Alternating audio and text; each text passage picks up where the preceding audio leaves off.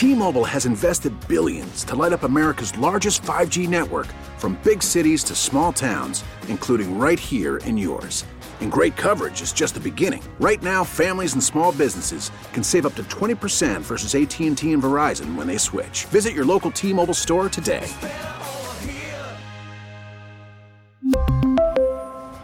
Plan savings with 3 lines of T-Mobile Essentials versus comparable available plans. Plan features and taxes and fees may vary. Hey, Rob Bradford here. I have set out on a mission with my good friends at FanDuel to prove what I have known for some time baseball isn't boring. Now I have a daily podcast to prove it with some of the most notable people in the baseball world, screaming baseball isn't boring from the mountaintops or at least agreeing to come on our show. Players, managers, GMs, and yes, even the commissioner of baseball, Rob Manfred. It has been a constant wave of baseball's most powerful voices. So join the revolution, subscribe, and soak in Baseball Isn't Boring. Listen on your Audacy app or wherever you get your podcast. You'll be glad you did. This past week, the Illinois legislature gave final passage to a criminal justice reform bill that does many things, including institute several reforms of police policies and procedures. But one of the cornerstones of the package is the Pretrial Fairness Act. It will overhaul the system that governs proceedings for people awaiting trial, and it would end cash bond. That's a change some people have been fighting for and fighting over for years. This weekend, we'll take a closer look. Hello, I'm political editor Craig Dellimore, and this is At Issue.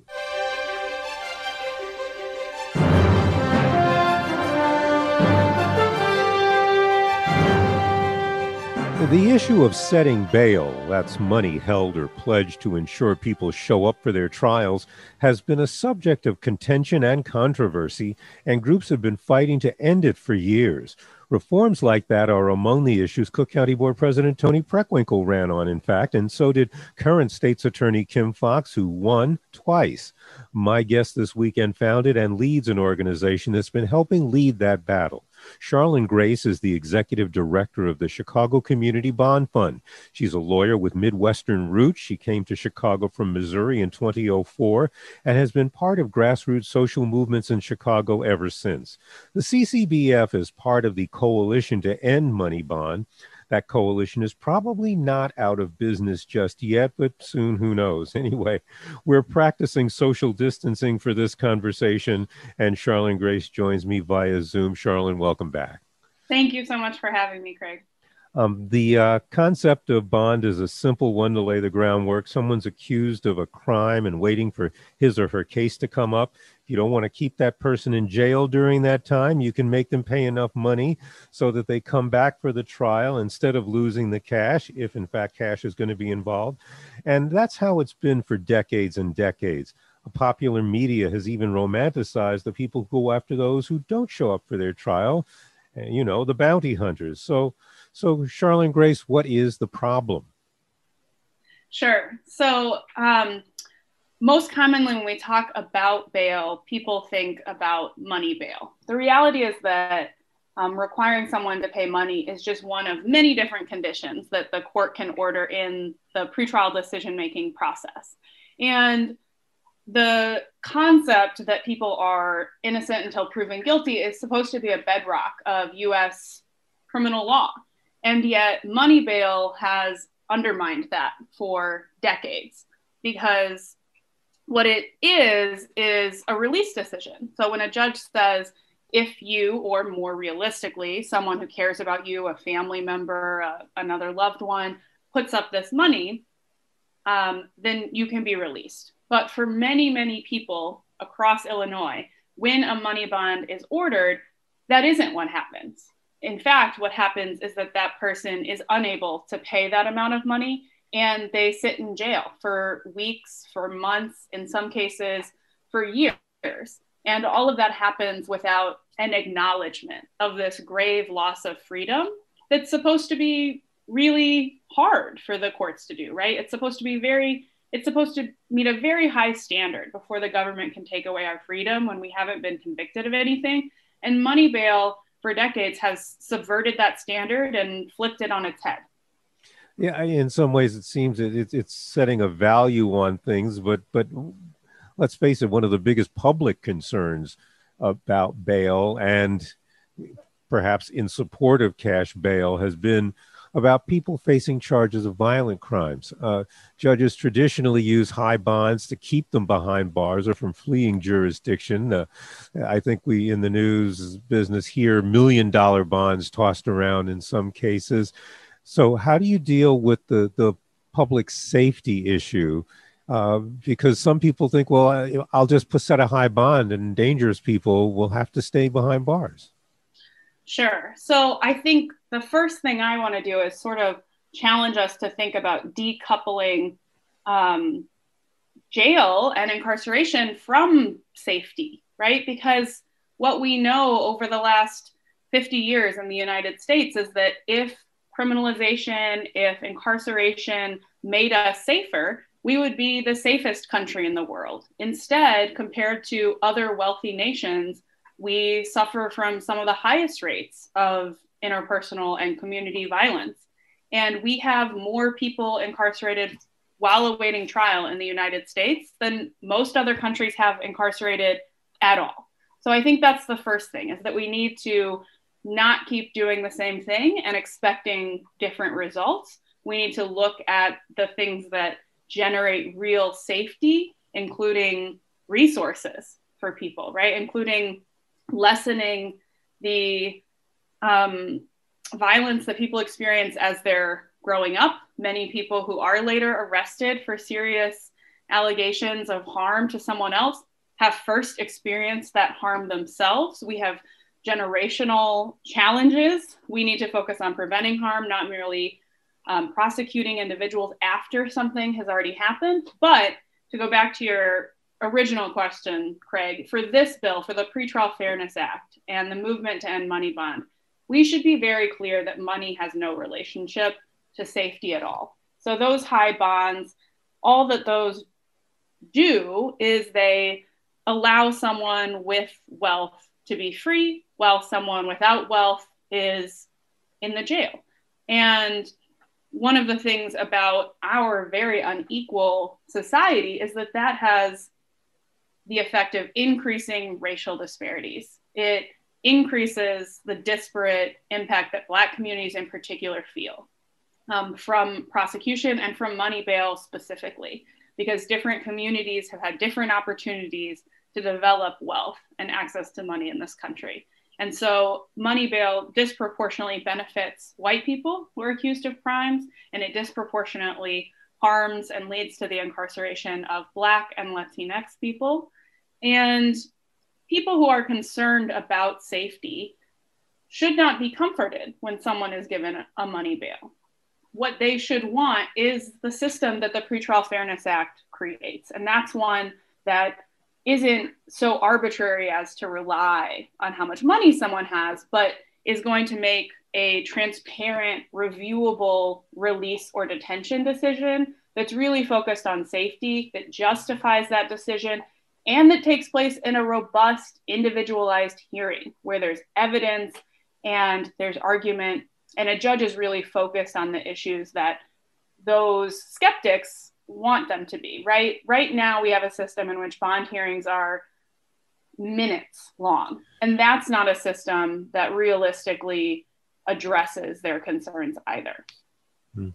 Um, now, I should point out that uh, Cook County Chief Judge Timothy Evans signed an order. I guess it's now. Is it a few years ago, or is it just a couple of years ago? Yeah. Yeah, uh, and it included a kind of measure uh, of whether a person is a threat to the public or not. And you and I have talked about this before. That is in effect in Cook County now. How has that worked out where you do have judges who are supposed to be using a measure exactly like that? They didn't eliminate cash bond, but basically discouraging it. How effective has that been? Sure. So that's a great question, Craig, and it's it's one of the things that is so confusing about the fact that we need a nationwide movement to end money bail because in Illinois, before Chief Judge Evans signed General Order 188A, it was already the law that money bail was supposed to be the language is considerate of the financial resources of the accused and the amount not oppressive. And this goes back to how we originally opened this conversation that money bail is designed to be a mechanism for release. The idea is that someone is given an amount they actually pay and they're actually released. And that's why in recent years, courts across the country have found it unconstitutional that people are jailed solely because they can't pay a certain amount of money. It's such an arbitrary way for someone to lose their freedom. And so, General Order 188A which was the, the local court rule that Chief Judge Evans issued in 2017, was really an administrative process to try to instruct judges to follow existing state law and follow the US and the Illinois constitutions. Um, and it was in response to a civil rights lawsuit that raised concerns about the wealth based pretrial situation, pretrial system in Cook County. And so that order was effective in many ways in that it dramatically decreased the use of money bond. Judges issued money bonds half as frequently as they did before. And when they did issue money bonds, they were in lower amounts and people were more likely to pay them and actually secure release. But as you said, it didn't eliminate money bond. And the process of deciding what bond amount or bail amount is actually affordable is a very difficult one.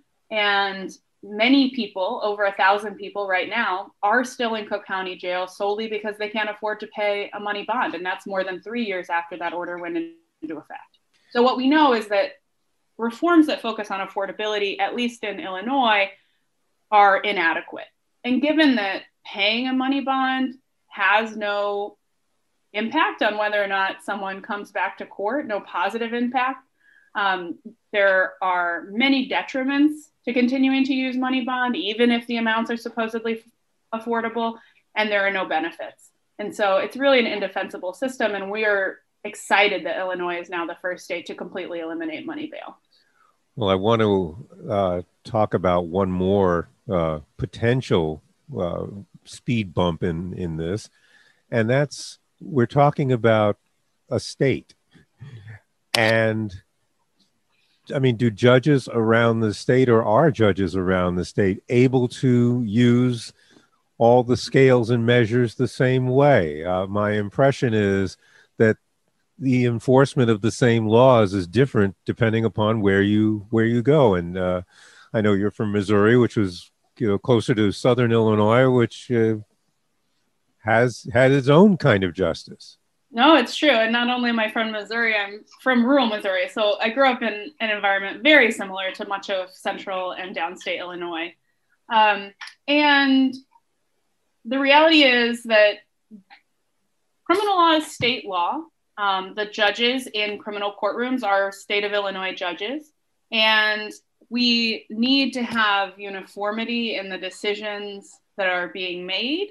Um, for equal justice so that people are not arbitrarily experiencing different consequences on across county lines. Um, and it is true that there are huge differences in policy and in practice across counties. So we have 102 counties in Illinois. That's 102 states attorneys. That's 102 sheriffs. That's 102 um, chief judges. So we have many different systems that are operating differently, but what we should be striving for and what we will move closer towards with the Pretrial Fairness Act is a more uniform and fair system.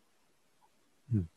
Uh, let me touch on the uh, fear factor one more time before we uh, go, because in some ways it's a fear from the bench as opposed to uh, from the public and that is, uh, you know, there are judges who are reluctant to be the ones who let that that guy, and it's usually a guy, go, who then goes out and murders somebody.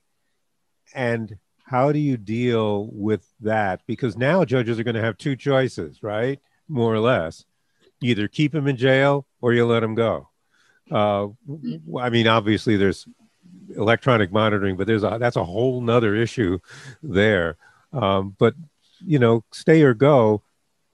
Judges are some judges aren't going to want to be the one who is noted as the one who let that person go. What do you? How do you deal with that factor?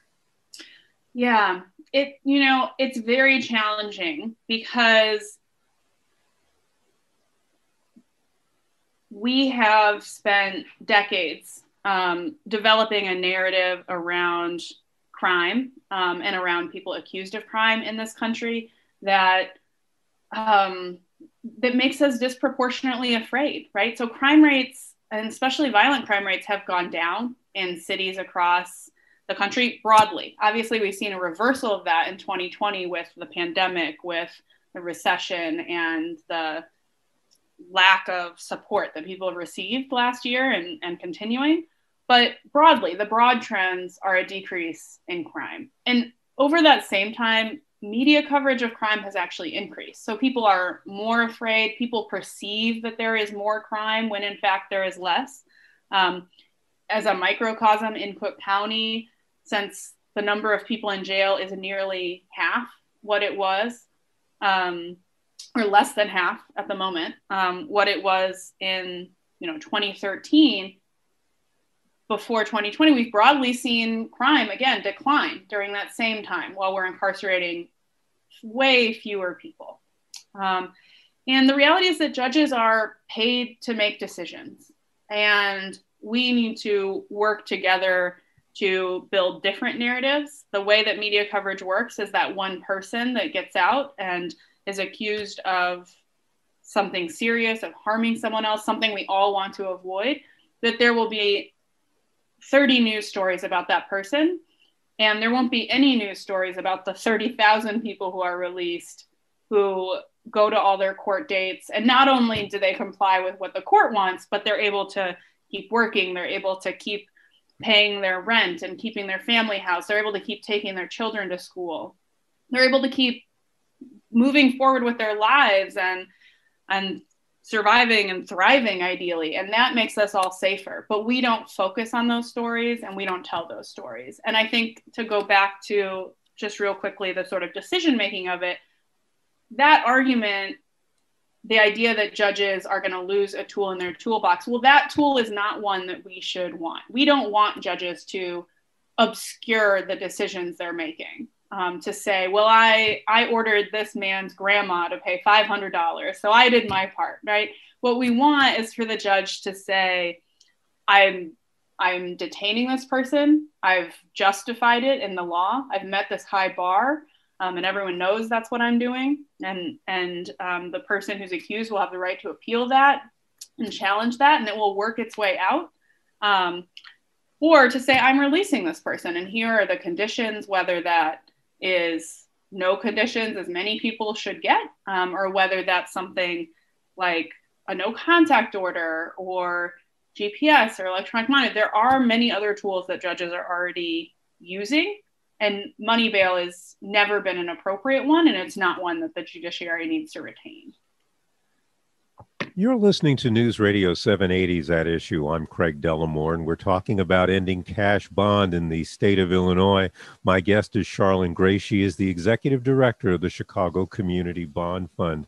Uh, we've been looking at this up to this point mostly from the perspective of the court down. Let's let's talk a little bit about about some of those stories that you were saying don't get told as often, um, because in some ways, money bond has been, if we're talking about danger to the public, it's been a danger to defendants and their families in and their communities in some ways. I would think if you're talking about, as you started to uh, to allude to, the person's ability to uh, to make a living or just the pure freedom. How much of an effect does it have if a suspect is not allowed to go free on bond? Yes, that is something we have really tried to focus the conversation on as part of this campaign over the last five years is to look at the negative consequences of jailing people um, and how it impacts individuals, how it impacts their families, and how that ripples out and impacts all of us who live together.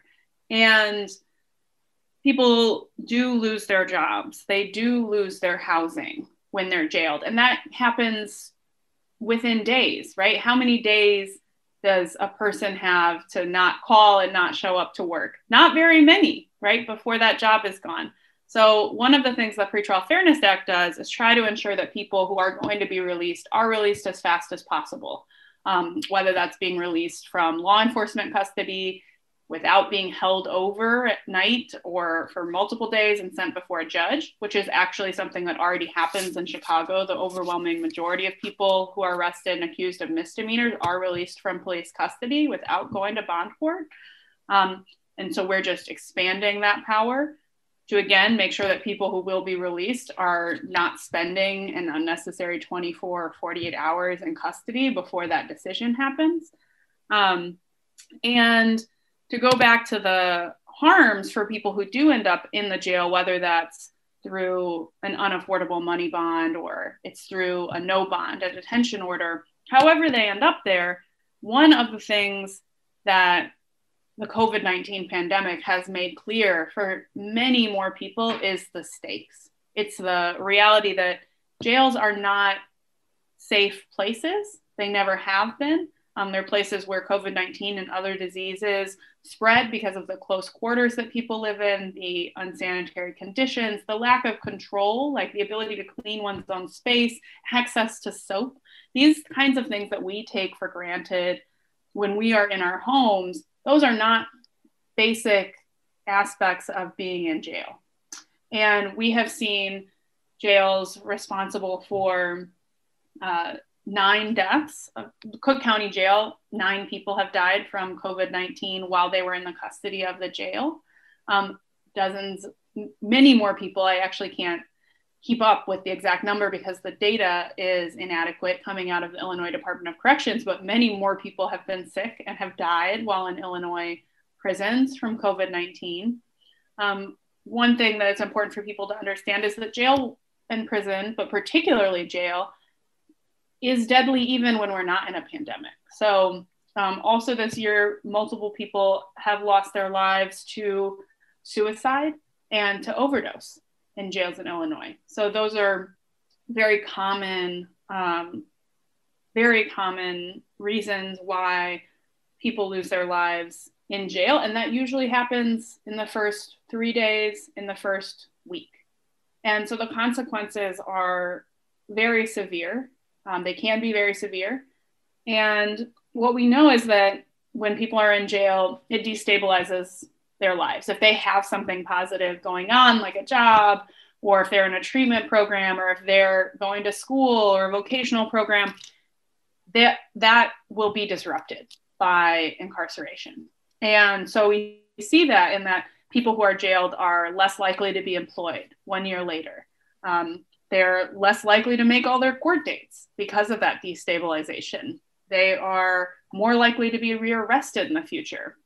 So, the very things that people are concerned about, those sort of compliance with court rules and public safety, not being involved with the criminal justice system in the future, those things are made worse by jailing people. Um, and that is a complicated reality that we need to wrestle with instead of just pretending that's not the case. And now this question, uh, I, it, it might have, you might not have any way to answer this, but I, I want to know if you hear, I was just I'm curious. Does incarceration before and during a trial affect the cases themselves? In other words, does it make it harder for people? What happens to people who have to defend themselves that way?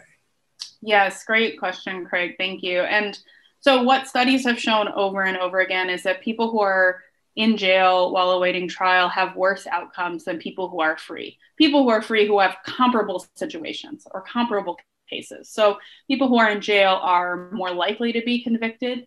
Um, they're more likely to be sentenced to a sentence of incarceration, whether that's jail or prison, and then they receive longer sentences. So, keeping people in jail creates convictions, it creates criminal records that then serve in many cases as lifelong barriers to housing, to jobs, to other opportunities.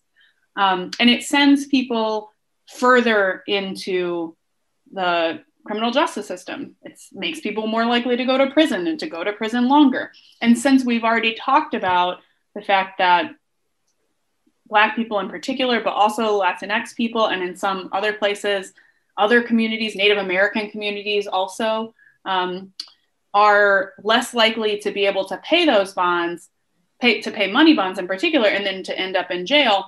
Again, it's targeting and hurting in these really particular ways communities that are already most suffering from criminalization and mass incarceration.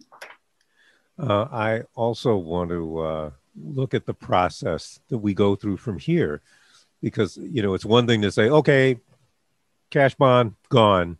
It's not like waving a magic wand. Exactly how do you take those 102 different court systems uh, statewide and eliminate cash bond? What's going to happen in the next in the coming months, or I, you you know this and I and I don't. How long is this supposed to take?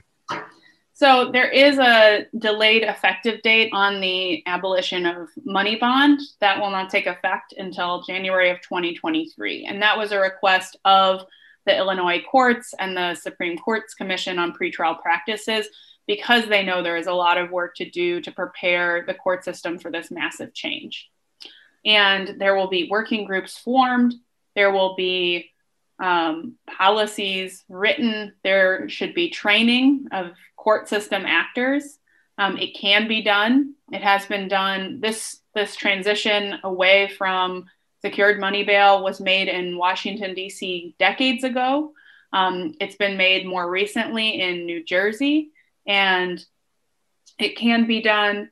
And there are other reforms in the bill related to pretrial justice that will take effect sooner um, and that will also help people because one thing about that delayed effective date is that we know people are suffering from money bond right now.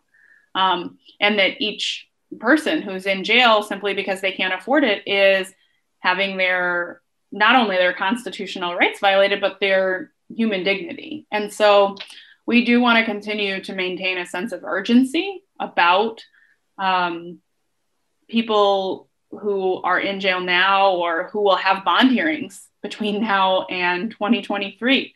But we are grateful that there is going to be a working group and a commitment to ensuring that this is done right and that it's done well. Is that working group going to come up with something? Um, because it's the only example I have, uh, like what Chief Judge Evans uh, came up with, and the academics who work behind that of a of a scale of a questionnaire is that what they're going to be doing as well? You mean like a risk assessment tool? Yes. Um, i believe there will be a lot of conversation among the courts about risk assessment tools over the next two years. So um, risk assessment tools were already authorized under illinois law before our bill. Our bill um, doesn't eliminate them. Um, it does clarify some aspects of their use um, as you know, there is a lot of concern from community members and advocates and activists about risk assessment tools because they all rely on data of past interaction with police and court systems. And that data is absolutely racist. There's really no other way to put it. It's it is racially biased. And if we um, run that through a matrix or an algorithm and then and then we pretend it becomes objective as opposed to just a reflection of the way that we treat different people differently in the society, then we are only codifying and magnifying and sort of hiding that reality of those racial disparities and that disadvantage. So, advocates have many concerns and want to ensure that risk assessment tools are used in a limited and appropriate way if they are used at all. Many of us would prefer they're not used at all. The court system, many system actors have the exact opposite opinion. So I think that's going to be an ongoing conversation about what their role is in this new system where judges aren't relying on money. And I will say, I mean, judges are making decisions about risk now. Um, and one of the arguments for risk assessment tools from their proponents is that it's easier to correct the racism of an algorithm or a matrix than it is hundreds of individuals, um, since we all carry bias of different kinds, and so many judges are um, white, our former prosecutors are wealthy, and don't come from the communities or share the experiences of the people who are before them and upon whom they're making judgments. That is Charlene Grace, Executive Director of the Chicago Community Bond Fund. Thank you for spending this time with me. Thank you. Uh, uh, to our listeners, if you'd like a copy of this program or to hear it again, please visit our website at WBBMNewsRadio.com. You can also find our podcasts on radio.com. We'll be back next week with another edition of At Issue, and I hope you'll be listening. Until then, I'm Craig Dellimore, News Radio 780 and 105.9 FM. We really need new phones. T Mobile will cover the cost of four amazing new iPhone 15s, and each line is only $25 a month. New iPhone 15s? Only at T Mobile get four iPhone 15s on us and four lines for 25 bucks per line per month with eligible trade in when you switch. Minimum of four lines for $25 per line per month with auto pay discount using debit or bank account. $5 more per line without auto pay, plus taxes and fees. Phone fee at 24 monthly bill credits for all well qualified customers. Contact us before canceling account to continue bill credits or credit stop and balance on required finance agreement due. $35 per line connection charge apply. Ctmobile.com. Oh, oh. Protect your vehicle's engine with a full synthetic oil change and save with Mobil One at O'Reilly Auto Parts. Purchase five quarts of Mobil One full synthetic motor oil and receive a $10 O'Reilly gift card after rebate. See store for details. With your Mobil One purchase, you'll also receive two times points during O Rewards Bonus Points Month at O'Reilly Auto Parts. Oh, oh, oh, O'Reilly Auto Parts.